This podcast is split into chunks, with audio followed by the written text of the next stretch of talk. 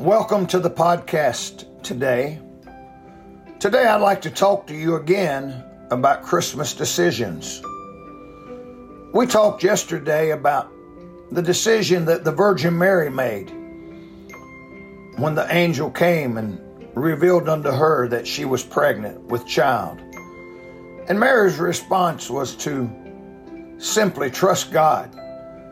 She said in Luke 138, be it unto me according to thy word. Today I want to look at another decision that someone in the Christmas story made, and that was Joseph. Joseph also made a decision to trust God.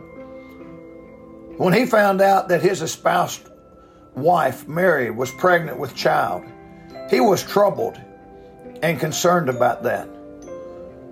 But while he slept, an angel visited him.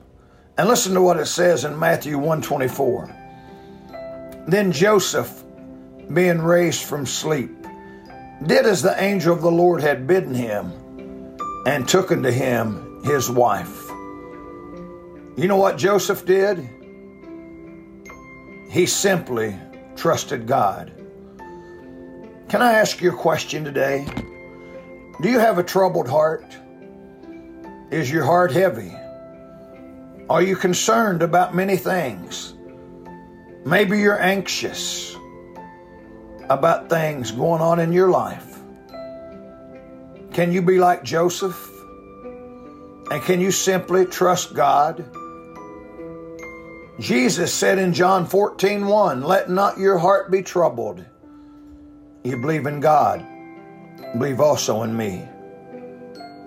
Life would be so much easier if we would just simply trust God. I hope today that if you're not saved, that you would open your heart up and accept Jesus Christ as your personal Savior. Trust Him today. May God bless you.